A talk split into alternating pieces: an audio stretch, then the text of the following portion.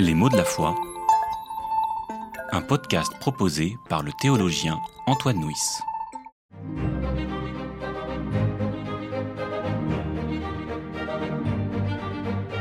La dépression, une vraie maladie. La dépression semble plus fréquente et frappe des sujets de plus en plus jeunes, au point que certains prédisent qu'elle sera une des grandes maladies du XXIe siècle. À cause d'une difficulté grave ou suite à un fait sans importance, la vie du sujet bascule et il se trouve entraîné dans une spirale ténébreuse. Il a le sentiment que des puissances de tristesse et de mort ont pris possession de son monde intérieur. La dépression peut se définir comme une maladie des manques. La personne manque de sommeil, manque de goût à la vie, manque de désir, manque de sentiment de joie ou même de tristesse. Les personnes dépressives n'ont plus de relation avec leur univers intérieur. Elles sont bloquées émotionnellement. En cela, la dépression est à distinguer de la tristesse. Celui qui est triste ressent son chagrin. Il est en contact avec lui-même. Le dépressif, par contre, n'a plus accès à ses sentiments. Parce qu'il a perdu tout goût à la vie, il est souvent traversé par des tentations de suicide. Les pères du désert ont donné à cette maladie le nom d'acédie. Ils en ont fait une description qui nous rappelle qu'elle touche aussi les croyants.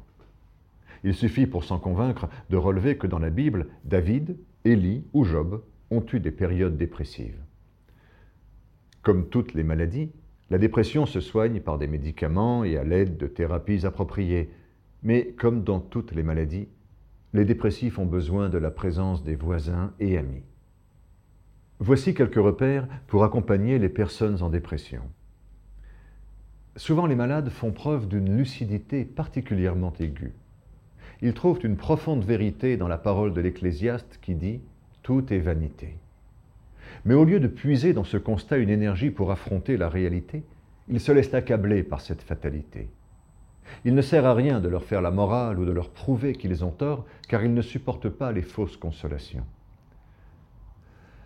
Le fait d'être dépressif n'est pas le signe d'un manque de foi. La dépression est une maladie de l'âme. Elle n'enlève rien à l'amour que Dieu nous porte. De même qu'on peut être chrétien avec une jambe cassée ou une cécité totale, on peut être chrétien et en dépression.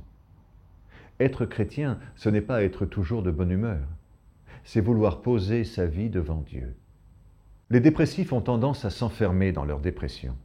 Ils s'isolent et ont des difficultés à faire appel à des amis car ils ne s'aiment pas.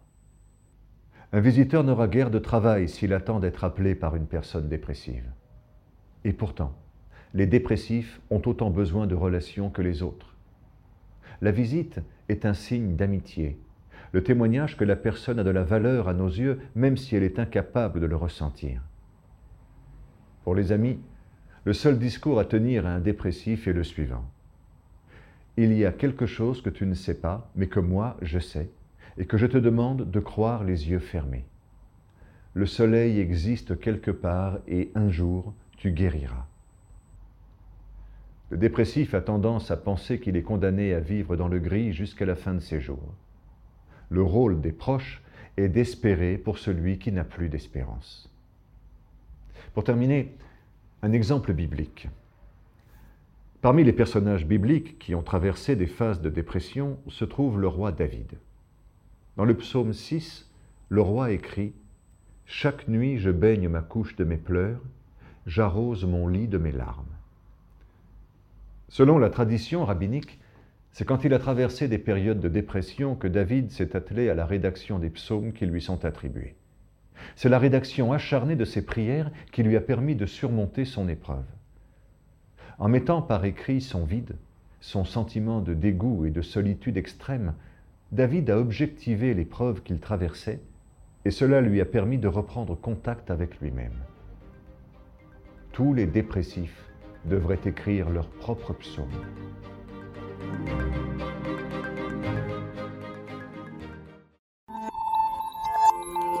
C'était Les mots de la foi, une série de regards protestants écrite par Antoine Nuis. Voix off, Dominique Fano-Renaudin.